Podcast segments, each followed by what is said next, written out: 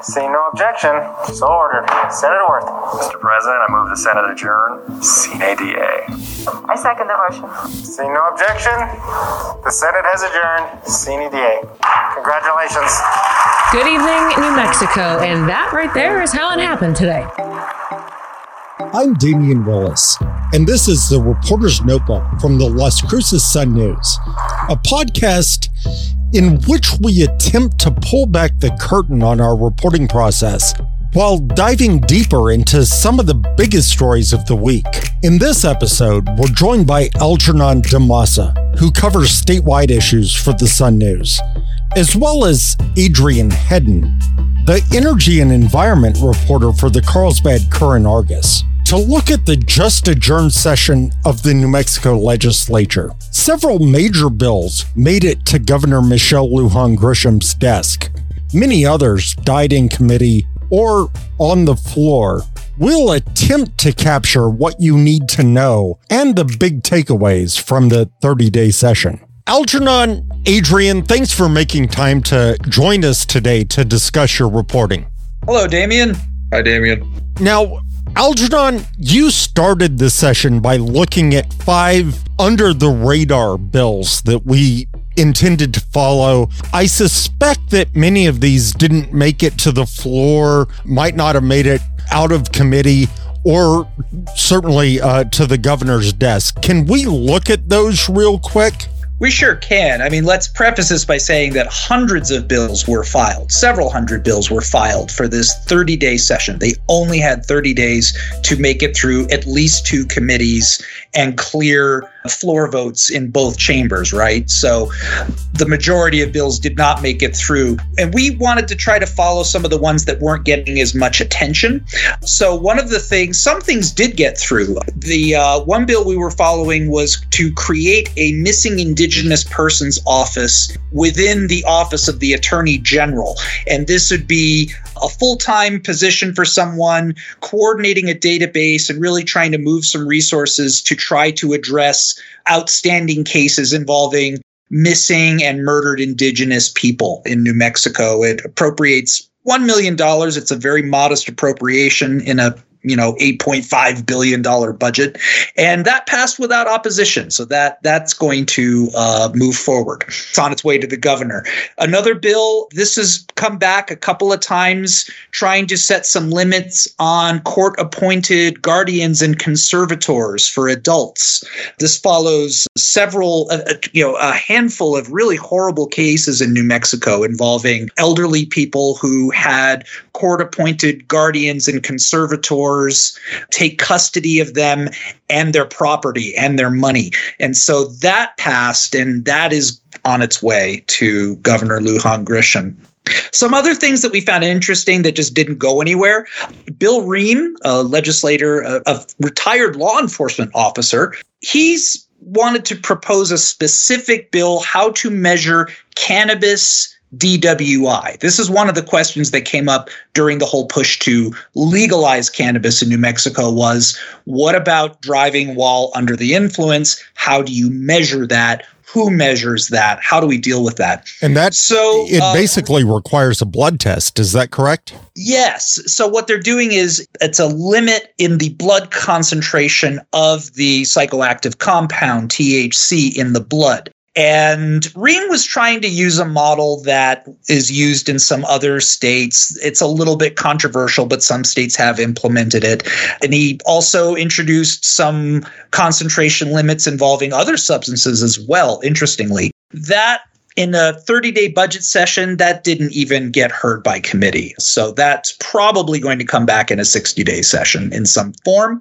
And uh, another thing we were following was there was a proposal to take $75 million in federal pandemic dollars and start a new public health research institute housed at UNM in Albuquerque, but with some of the money, 5 million going to New Mexico State University as a partner in this new institution that didn't that as far as I can tell that did not go anywhere and I don't think it got looped into any other budget legislation. I I I don't think that that got through. And finally, one thing that was really interesting after two years of pandemic public health orders and a state of emergency, there was a bipartisan bill trying to set some limits on the governor's ability to establish ongoing and endlessly renewed public health emergencies. And they were trying to set up a system where the legislature would have to be brought in after 90 days to convene the legislature in a special session to approve plans moving forward.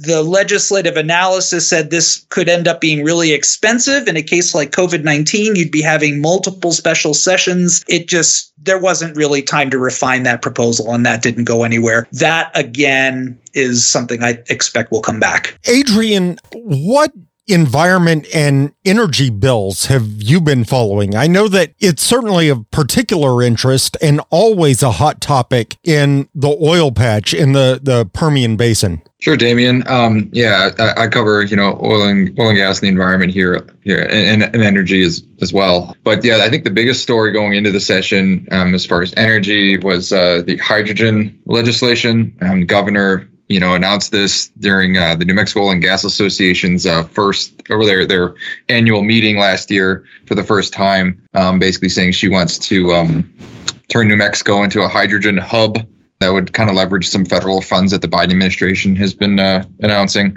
But basically, yeah, there was going to session. There was House Bill four, which was the first version. I mean, it and to preface this, I mean, it, it didn't work out this time. I, I, there wasn't enough time. There was a lot of opposition. So House Bill 4 was the first one, um, basically providing incentives for companies to pursue projects to develop hydrogen energy, targeting kind of low, lower carbon versions of it. They think it's a good way to diversify the economy, reduce um, greenhouse gas emissions, that kind of thing. There's a lot of opposition from the environmental groups, surprisingly enough. They believe that it's fossil fuel, just like natural gas. A lot of hydrogen power does involve burning natural gas. So, you know, that would mean more extracted, more drilling. Um, so there was a pretty strong opposition from environmental groups. And I think that's one of the reasons why you know these bills were unsuccessful. So yeah, hydrogen uh, House Bill four uh, failed in its first committee. Then House Bill two twenty seven failed, and then House Bill two twenty eight. I mean, they were all tabled. So I mean, that was three chances in a short session. It was amazing to me that they had three chances to do it, um, and they, they were all tabled one by one. They were supported, uh, well, sponsored by uh, Patricia Lundstrom, who she's kind of the finance person. She's chairs the House Finance Committee, so she doesn't really usually get into energy or environmental stuff. But um, in her district up in McKinley County, I was talking to her about this. They have the Escalante power plant, and I think she was hoping that these bills would could create a pilot project to convert the the coal fire Escalante power plant into a hydrogen plant. You know, to to kind of save jobs in her district. And then there was a fourth thing on hydrogen. It was uh it was a Senate Bill 194 that would have added hydrogen power to the state's list of renewable energy, you know, in its Renewable Energy Act. And that was also tabled in its first committee. So a lot of opposition to hydrogen you know, despite the governor and the secretary of the environment and, and most of her cabinet being pretty supportive of it. it, it was it was pretty interesting to see that. Algernon, one of the things that didn't really start out as a hot topic going into the session kind of turned into one. Tell us about the spaceport gross receipts tax bill.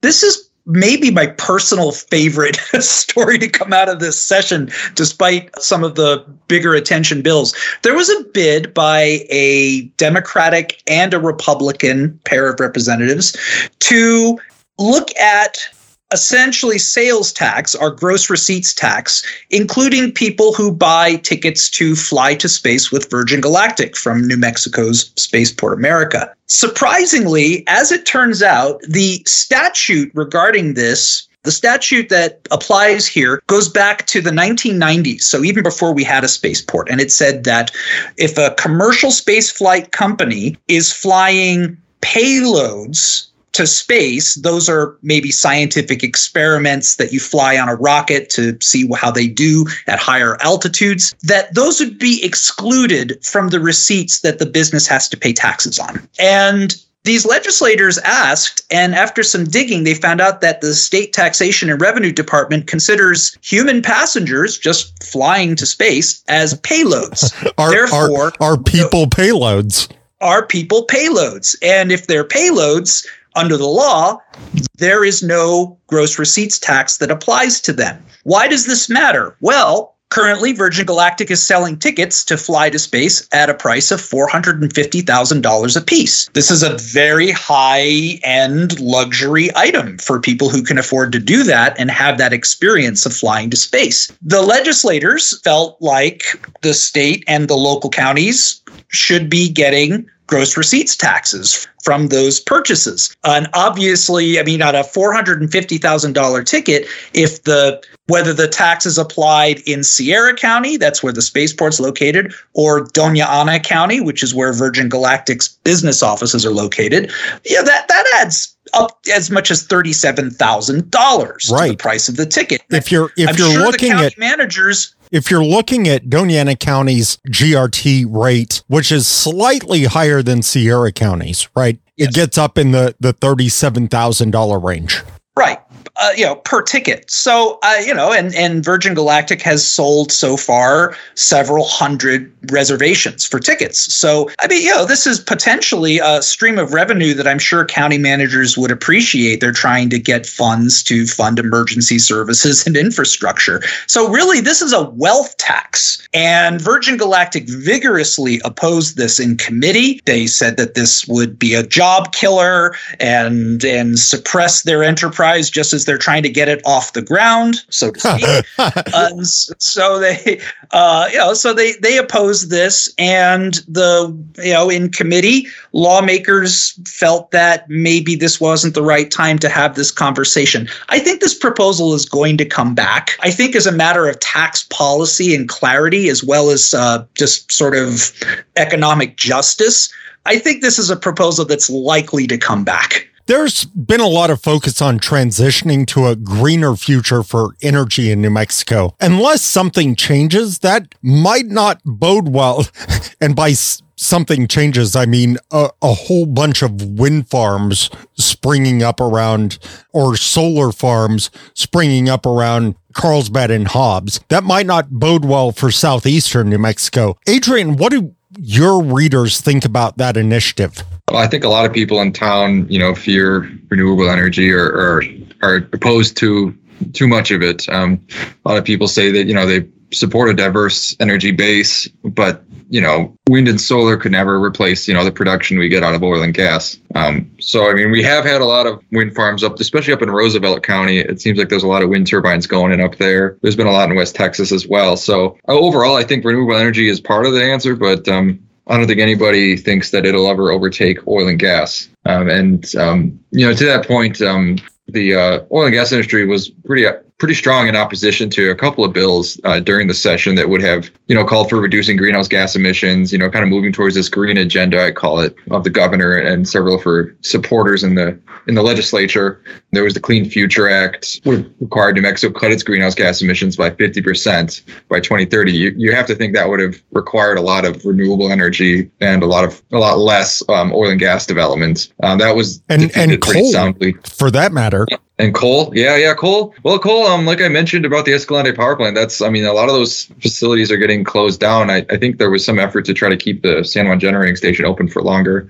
That's, yeah, that's kind of a north northern New Mexico issue. So it's down here, I don't think we have much coal mining. Um, it's mostly the uh, the oil and gas extraction that people are concerned with, uh, and a lot of those plants too, I hear, are are looking to convert to to lower carbon sources of energy. So yeah, you know, I think the um this this push for more, uh, like you said, a green future. I think people agree that that that might be something coming, but that oil and gas will always be a part of that future. You're you're seeing oil companies. Uh, I think I wrote a story recently about I think it was Chevron that is now using solar power to, you know, basically power its its operations, its fossil fuel extraction operations. So you know these companies are they're they're some of the biggest energy customers in the state, um, the, the very ones that produce the energy. So it's it's an interesting dynamic there. kind of Um, splitting the baby, so to speak. Sure.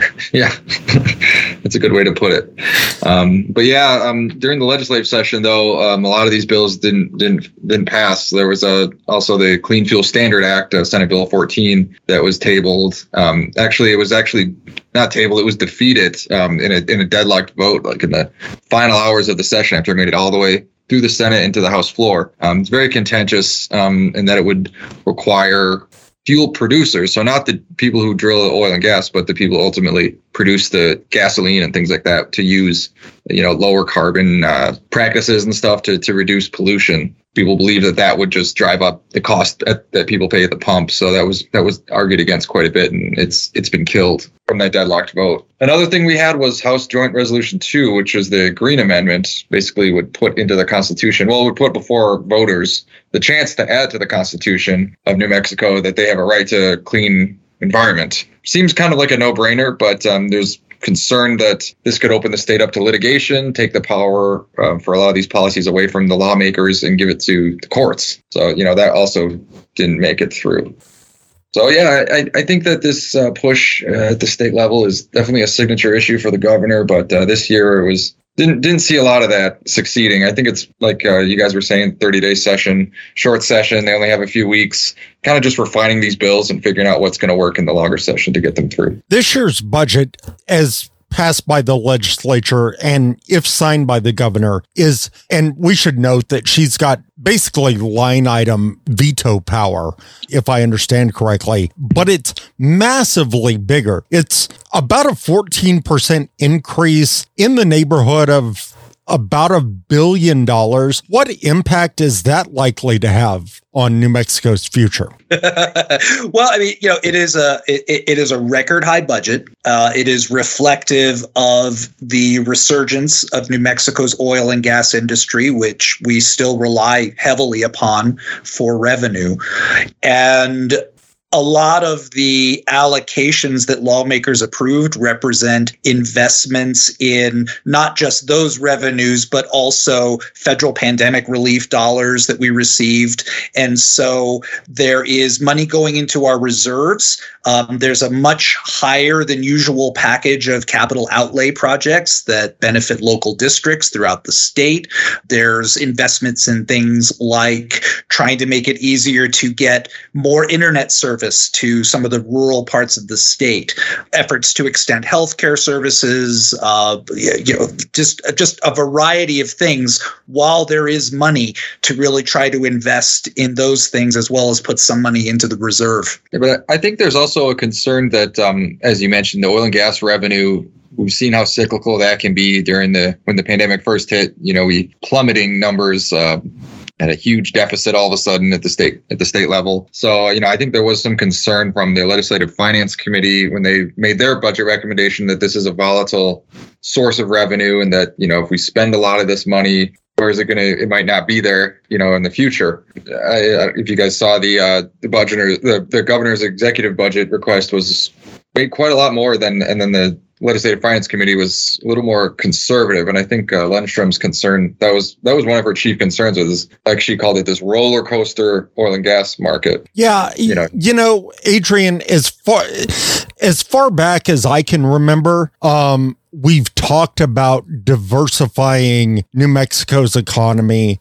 Of course, that's kind of a big push behind the film industry, which essentially is a drop in the bucket, you know, when you measure it against oil and gas. But oil and gas is very often seen as boomer bust. And you see it firsthand there in Carlsbad. From your vantage point, where do we stand as far as that goes? Right now, um, right now, oil prices are, I think, higher than they were even before the pandemic. I think we have right now the highest price per barrel than we've seen in almost a decade. Um, it's in it's well up in the 90s. It's been there for a couple weeks now. Um, during the pandemic, um, well before the pandemic, I guess I could say in, in January 2020, it was like in the $60 a barrel range.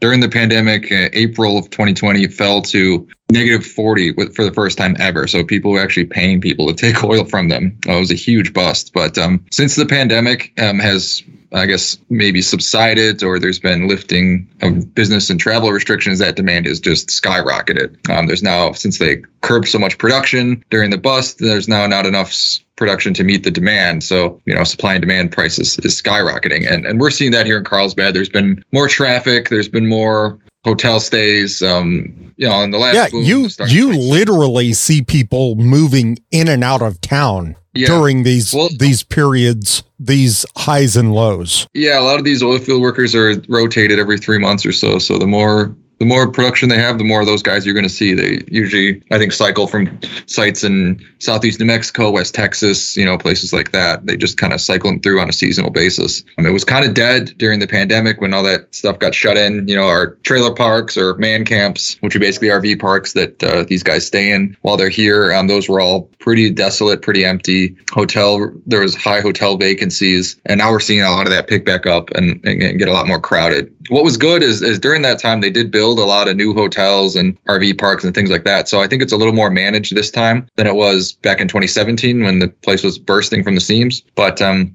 you know, right now the, the price per barrel and, and the rig counts as well have, have both been on an upward trend for, for some time now, uh, pretty much all last year and, and this, you know, so all so far this year. I've heard it said very recently that these 30 day sessions, and for listeners who are unaware, Algernon kind of alluded to it earlier. New Mexico alternates each year between 30 and 60 day sessions. So we do 30 day sessions in even numbered years and 60 day sessions in odd numbered years. Um, they're often used to introduce and refine bills so that they're easier to pass in the longer sessions. Generally, 30 day bills are restricted to budgetary issues or things that are on the governor's call. Do you guys have any thoughts on on that theory?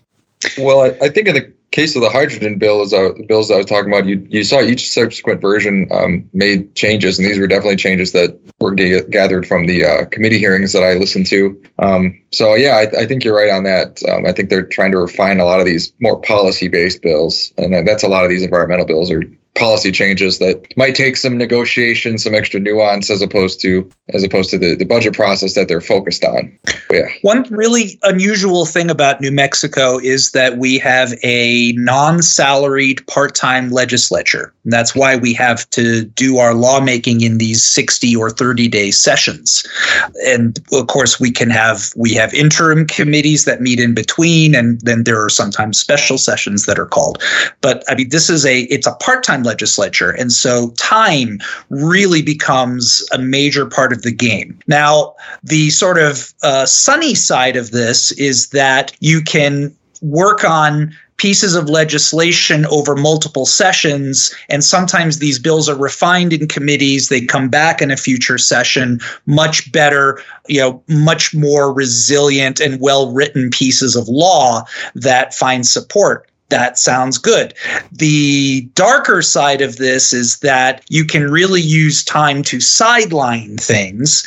You know, it, it, it, creates an incentive to use delaying tactics as a way to bury things in committee. Uh, one thing to remember, you know, several years ago, when the first lawmaker tried to introduce a cannabis legalization bill, I forget what year it was, it was several years ago, it got assigned to something like five or six committees, right? So this was a way to really just kind of bury it. And was that that's again, was that Bill McCamley? This, that was Bill McCamley, who later became our uh, Workforce Solutions Secretary and has since left government and left the state. Actually, yeah. And we saw some of this in this session. We saw the use of procedural moves to halt the progress of bills that seemed bound for passage by the majority Democrats. Um, Republicans who hold minorities in both chambers used procedural moves to halt the progress of bills that seemed destined for passage by the majority Democrats, bills that they just that they just really wanted to stop. And of course, famously, this was the uh, expansive omnibus election security and voting rights bill that passed the House Thursday morning with just hours left in the session. And uh, State Senator Bill Sharer from Farmington gave a two and a half hour speech to run out the clock and make sure that bill did not make it to the floor before the session closed at noon. And we're certainly going to get to that in a few minutes. One of the things I, I wanted to mention, the reason going back to the 30 and 60 day sessions and the unpaid legislature is the reason it happens in the winter months because so many, especially rural districts, were agriculture based. And so this was the time that those representatives could break away from work duties and go up and make laws in New Mexico. That's right. I mean, it represents uh, a part of New Mexico's uh, historic heritage. Um, it also creates an interesting problem in our time, which is that it means that in order to be a legislator, you have to have a certain situation that allows you to go be in Santa Fe for 30 or 60 days at a time. Uh, perhaps you're an attorney with a law practice. Perhaps you own a business and you have employees who can run the shop for you. Perhaps you're a retiree. But you don't get a lot of sort of workaday New Mexicans who depend on a on an hourly wage. Not uh, not somebody who works serve in that capacity. Works at a, a 7-Eleven or an Allsup's. Right. And so, you know, it's interesting when the argument comes up about maybe we should have a full time legislature. One objection you frequently hear is that, well, it creates a political professional class, and we don't want that. Arguably, the present system also ends up having a certain political class that can hold power. But that's the thing is that you can change the game, but people can learn how the game works and adapt and and do what they do. It's a it's a it's one reason that representative democracy uh, remains imperfect and human, all too human. There were several of these sweeping omnibus bills that made it through this year. What can you guys tell us about those? Want to start, Adrian? Um, yeah, you go for it, Aljon. So some of the so these omnibus bills happens because as time grows short, some of the bills that don't seem destined to make it get combined into other bills. Now there are some rules and limitations on this because you can't just take totally disparate proposals and put them together in one legislation. That's called log rolling and that's against the Constitution. So and there are sometimes disputes about this. One uh, example was a two page bill that was uh, criminalizing threats or intimidation of election workers ended up having a 165 page amendment added to it that consisted of sections of one bill, SB 6, that was an election security bill, and SB 8, which was this expansive voting rights bill. And although the sections did not have anything new, the previous bills had been debated over hours and hours and hours in, in various committees, it, there was still this objection to such a large amendment being dropped at the last minute in an effort to really try to move this uh, bill towards the finish line. The similar thing happened with a crime bill where numerous proposals were put together and assembled into an omnibus package in the Senate Judiciary Committee uh, to try to move the best of these proposals forward ostensibly. And some things got dropped and and there was a lot of dispute about that. But ultimately you end up with a compromise uh, package of proposals that made it through. And then in subsequent sessions some of the other proposals might come back. And this is uh, not something i plan to talk about but it seems loosely related. There are also dummy bills where you know representatives or senators can file blank bills and then fill in the the blanks later. Yeah, that was a tactic that uh, Lundstrom appeared to use, I think, in one of her hydrogen bills, where there was a bill there and we knew it was going to be the hydrogen bill, but it didn't have hydrogen in the title, and you open it and it's blank. And it was sort of confusing, I think, for a lot of people what was going on. But I think that you know after that defeat from the first version of the hydrogen legislation, they they're hoping to quickly provide a substitute. Um, you know, they didn't get to do a committee substitute, so they were kind of trying to very quickly put a bill together that that addressed some of the concerns that they had seen. And sometimes, so, yeah, it was a pretty interesting tactic. Sometimes these don't come along until a week or two into the session. Yeah. Yeah, it was kind of frustrating because I was like waiting to read her new bill and waiting to read her new bill. and it's it's still blank. Now, yeah. uh, Algernon talked a little about this earlier, but let's talk about the end of the session, which happened last Thursday. For the only time I'm aware of, at least in recent memory, it ended, uh, well, unusually. Right. So, um, you know, a filibuster is a is a speech that uh, runs out the clock. I guess that's the crude explanation of it. And so, uh, Senator Bill Sharer of Farmington uh, rose on the floor of the state senate uh, Thursday morning with really just two and a half hours to go before the clock stopped on the session. Uh, Republicans knew that this election bill that they did not like was coming, and that if it got to the floor, for a vote, Democrats would pass it. So Sharer stood and he said that he was going to give some remarks about tax policy during the regular House business and announcements section. It soon became clear that this was not going to be a short address. Sharer, I, I listened to this entire speech, believe it or not, and uh, Sharer stood on his feet without sipping a glass of water the entire time, giving an address that uh, that ranged from New Mexico's frontier history history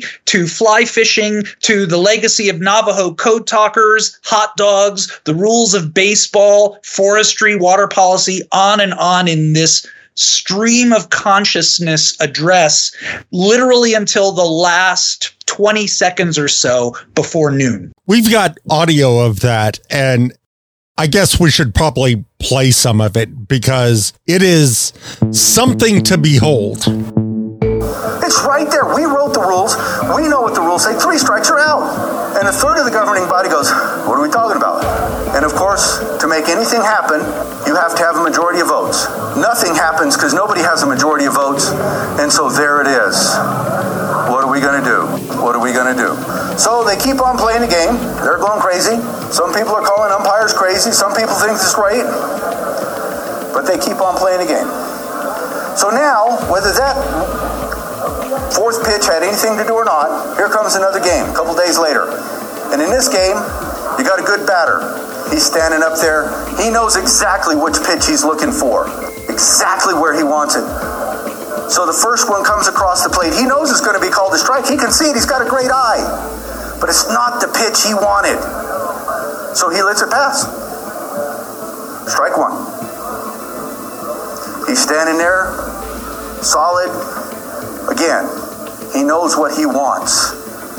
He knows the next pitch coming down is again not the pitch he wants. But it's okay to get strike two. Strike two. The wide ranging stream of consciousness speech covering baseball, hot dogs, especially a $20 hot dog, because you can bring your own hot dog for just a few cents. But the governing body says, yep, you know, it makes sense. We have to have the concessionaires there. We have to give them a break. So we will create a rule saying that you have to have a $20 hot dog before you can go sit down. And so there's some people crazy. They're going, what is going on here? The concessionaires, of course, love it because now they're making money. They're making a lot of money because everybody has to buy a $20 hot dog and it doesn't even have to be a good hot dog anymore. Lobsters. We can do more things, more truly productive things, not get stuck in our little holes, in our little bubbles where we're not allowed to expand. Not get stuck like the lobster that tries to climb up and the others pull that lobster down. Push ourselves up, don't pull ourselves down, Mr. President. We can join together. We can stand on each other's shoulders. We can grow. We can do such great things, Mr. President. We just have to get out of our own way. We just have to get out of our own way. Brownouts. Let's talk about how we keep the lights on in Albuquerque. How do we keep the air conditioners on in Albuquerque and Santa Fe? Because we know our own power company has told us they do not have enough power. And they are going to turn off your power on purpose. They've already told us that. Here's Senators Katie Duhigg of Albuquerque, Carrie Hamblen of Las Cruces, and Harold Pope Jr. of Albuquerque reacting to the 11th hour filibuster. At a time when the threat to our democracy has never been greater, and states around the nation are moving to restrict voting rights, we sought to do the opposite. For years, formerly incarcerated people have been improperly denied the right to vote. And New Mexico lost an opportunity to build a lifelong habit of voting and civic engagement with our youth. With this bill, New Mexico would have been the first state in the nation to institute a Native American Voting Rights Act. We're ready to vote on this bill. New Mexicans are being denied expanding voting rights and increased election security. The fight continues. By the way, Damien, I just want to jump in and say that it's actually not unprecedented. Um, I the last instance I know of, I think as recently as 2011, there was a session that ended this way with a with a kind of filibustering speech to run out the clock before sine die, the end of the session. So it, it does happen, but uh, you know it's not like in Congress where the threat of a of a filibuster will stop legislation. In New Mexico, you actually have to do the talking. You actually have to hold that floor and stay on your feet if you're going to do it, and uh, and that's just what Senator Sharer did. You've got to bring the hot dogs. so right after the session ended, uh, Governor Michelle Lujan Grisham immediately ended the state's mask mandate. What was behind that decision? What do we know? And what don't we know? What are we hoping to find out? So, throughout the COVID 19 pandemic, when there have been major announcements about changes to the state's response, there have always been these announcements that are planned ahead. They're streamed live so that people all over the state can see it. Reporters can uh, participate virtually if they want to ask questions. This was different uh, with a few reporters who were there at hand covering the end of the session. And there was this surprise announcement. Um, and it took a lot of reporters who were not in that room by surprise. And we all had to start scrambling to confirm what we could while we were waiting for a public health order or confirmation of what we were hearing about, basically via Twitter as other reporters started tweeting it out. Fortunately, uh, Matt Grubs from KOB was in that room and we've got audio from him. And not only is the governor in that room, but David Scrase was there. Kurt Steinhaus was there, the health and education secretaries. And so we've got some audio of that, which we'll be playing in a few minutes. And, you know, there's some follow up questions here just about the process because this is different. And does that indicate that this decision was made on short notice and why? Obviously, this was something that completely upstaged all of the news coming out of the session where the governor lost on some of her major priorities and won a few as well. And it's, of course, it's a big splashy announcement in the midst of a reelection year. So, you know, to what extent did those factors come into play? Was Dr. Scrase, the state's acting health secretary, on board with this? Uh, when did the governor make the decision? How do did the state's epidemiologists feel about it? How do hospitals feel about that? Uh, they're still overwhelmed with patients. So we have a lot of questions that we're pursuing now, as well as how soon did school superintendents hear about this? There's some indications that they heard about it on very short notice and were caught by surprise. Why is that when for two years, we've always been told that these decisions are made in close consultation with the affected agencies. Why was it different here? And that's that's something that uh, we've been pursuing since the session closed. Here's Governor Lujan Grisham courtesy of KOB4 in Albuquerque. The mask requirement for indoor settings is gone. And so, everyone in this room, if you're comfortable, you can take your mask off. If you're not vaccinated, I don't know that that's the best idea, but um, it is no longer an indoor setting requirement.